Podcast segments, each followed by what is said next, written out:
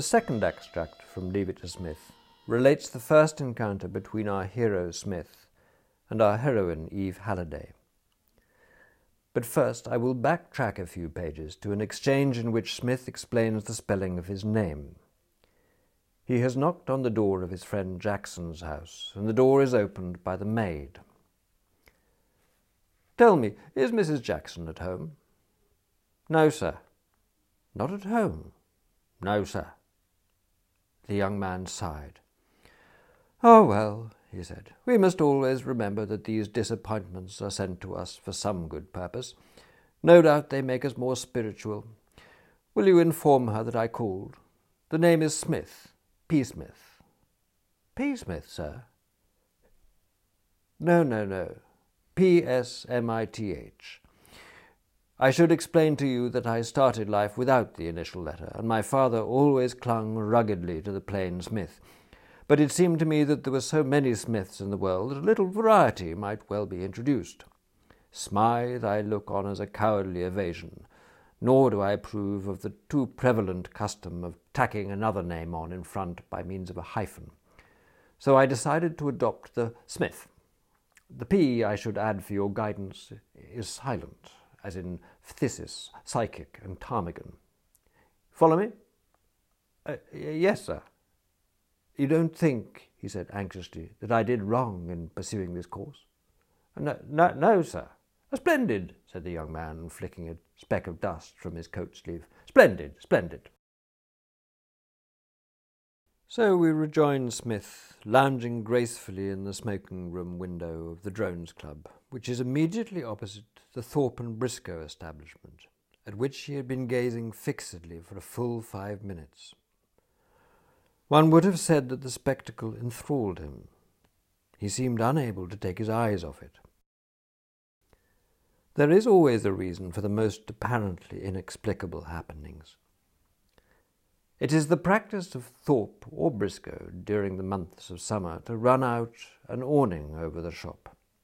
A quiet, genteel awning, of course, nothing to offend the eye, but an awning which offers a quite adequate protection against those sudden showers which are a delightfully piquant feature of the English summer, one of which had just begun to sprinkle the West End of London with a good deal of heartiness and vigour. And under this awning, peering plaintively out at the rain, Eve Halliday, on her way to the Ada Clarkson Employment Bureau, had taken refuge. It was she who had so enchained Psmith's interest. It was his considered opinion that she improved the Thorpe and Briscoe frontage by about ninety-five per cent. Pleased and gratified as Psmith was to have something nice to look at, out of the smoking room window. He was also somewhat puzzled. This girl seemed to him to radiate an atmosphere of wealth. Starting at farthest south and proceeding northward, she began in a gleam of patent leather shoes. Fawn stockings, obviously expensive, led up to a black crepe frock.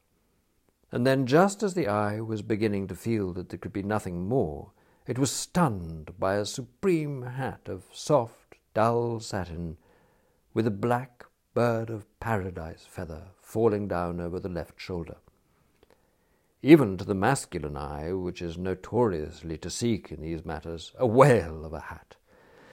And yet this sumptuously upholstered young woman had been marooned by a shower of rain beneath the awning of Messrs. Thorpe and Briscoe. Why, Psmith asked himself, was this? Even, he argued, if Charles the chauffeur had been given the day off, or was driving her father, the millionaire, to the city to attend to his vast interests, she could surely afford a cab fare. We, who are familiar with the state of Eve's finances, can understand her inability to take cabs. But Psmith was frankly perplexed. Being, however, both ready witted and chivalrous, he perceived that this was no time for idle speculation. His not to reason why. His obvious duty was to take steps to assist Beauty in distress. He left the window of the smoking room, and having made his way with a smooth dignity to the club's cloakroom, proceeded to submit a row of umbrellas to a close inspection. He was not easy to satisfy. Two, which he went so far as to pull out of the rack, he returned with a shake of the head. Quite good umbrellas, but not fit for this special service. At length, however, he found a beauty, and a gentle smile flickered across his solemn face. He put up his monocle and gazed searchingly at this umbrella. It seemed to answer every test. He was well pleased with it. Whose? he inquired of the attendant. Is this? Belongs to the Honourable Mr. Walderwick, sir. Ah, said Psmith tolerantly. He tucked the umbrella under his arm and went out. Meanwhile, Eve Halliday, lightening up the sombre austerity of Messrs. Thorpe and Briscoe's shop front, continued to think hard thoughts of the English climate and to inspect the sky in the hope of detecting a spot of blue. She was engaged in this cheerless occupation when at her side a voice spoke. Excuse me. A hatless young man was standing beside her, holding an umbrella. He was a striking looking young man, very tall, very thin, and very well dressed. In his right eye there was a monocle, and through this he looked down at her with a grave friendliness. He said nothing further, but taking her fingers, clasped them round the handle of the umbrella which he had obligingly opened, and then with a courteous bow proceeded to dash with long strides across the road, disappearing through the doorway of a gloomy building which, from the number of men who had gone in and out during her vigil, she had set down as a club of some sort. A good many surprising things had happened to Eve since she first had come to live in London, but nothing quite so surprising as this. For several minutes she stood where she was without moving, staring round eyed at the building opposite. The episode was, however, apparently ended. The young man did not reappear. He did not even show himself at the window. The club had swallowed him up. And eventually Eve, deciding that this was not the sort of day on which to refuse umbrellas, even if they dropped inexplicably from heaven, stepped out from under the awning, laughing helplessly, and started to resume her interrupted journey to Miss Clarkson's. Meanwhile, at the Drones Club, a rather painful scene had been taking place. Psmith, regaining the shelter of the building, had made his way to the washroom, where, having studied his features with interest for a moment in the mirror, he smoothed his hair, which the rain had somewhat disordered, and brushed his clothes with extreme care. He then went to the cloakroom for his hat. The attendant regarded him as he entered with the air of one whose mind is not wholly at rest. Mr. Walderwick was in here a moment ago, sir, said the attendant. Yes, said Psmith, mildly interested. An energetic, bustling soul, Comrade Walderwick. Always somewhere, now here, now there. Asking about his umbrella, he was, pursued the attendant with a touch of coldness. Indeed. Asking about his umbrella? Made a great fuss about it, sir, he did. And rightly, said Psmith with approval. The good man loves his umbrella. Of course I had to tell him that you had it, sir. Oh, I would not have it otherwise, assented Psmith heartily. I like this spirit of candour. There must be no reservations, no subterfuges between you and Comrade Walderwick. Let all be open and above board. He seemed very put out, sir. He went off to find you. I'm always glad of a chat with Comrade Walderwick, said Psmith. Always. He left the cloakroom and made for the hall, where he desired the porter to procure him a cab. This having drawn up in front of the club, he descended the steps and was about to enter it when there was a hoarse cry in his rear, and through the front door there came bounding a pinkly indignant youth, who called loudly, Here, hi, Psmith, dash it! Psmith climbed into the cab and gazed benevolently out at the newcomer. Ah, Comrade Walderwick, he said. What have we on our mind? Where's my umbrella? demanded the pink one.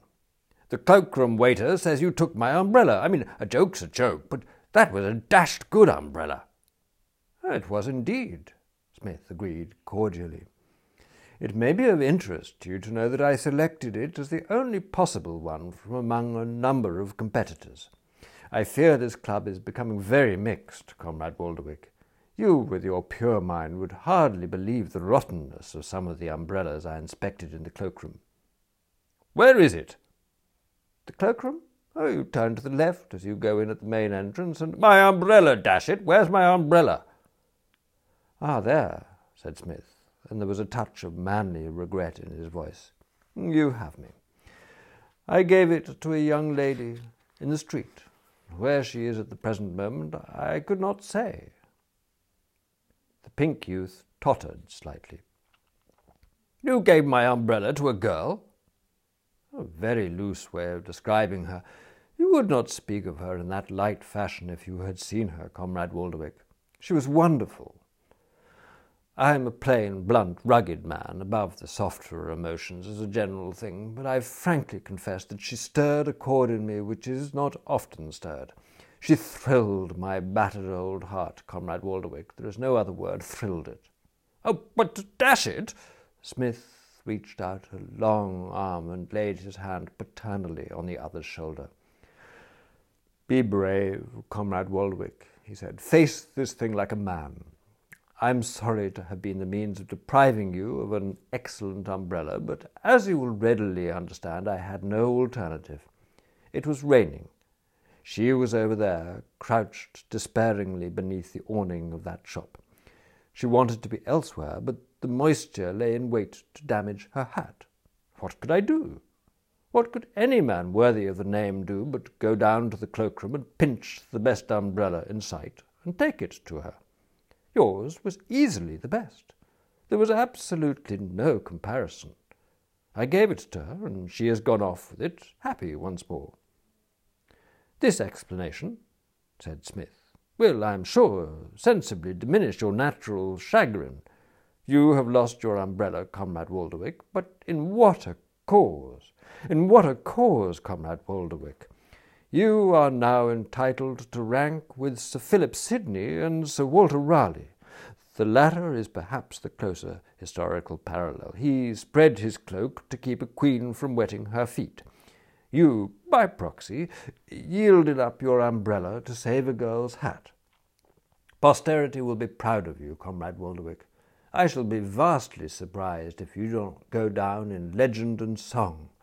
Children in ages to come will cluster about their grandfather's knees, saying, Tell us how the great Walderwick lost his umbrella, grandpapa.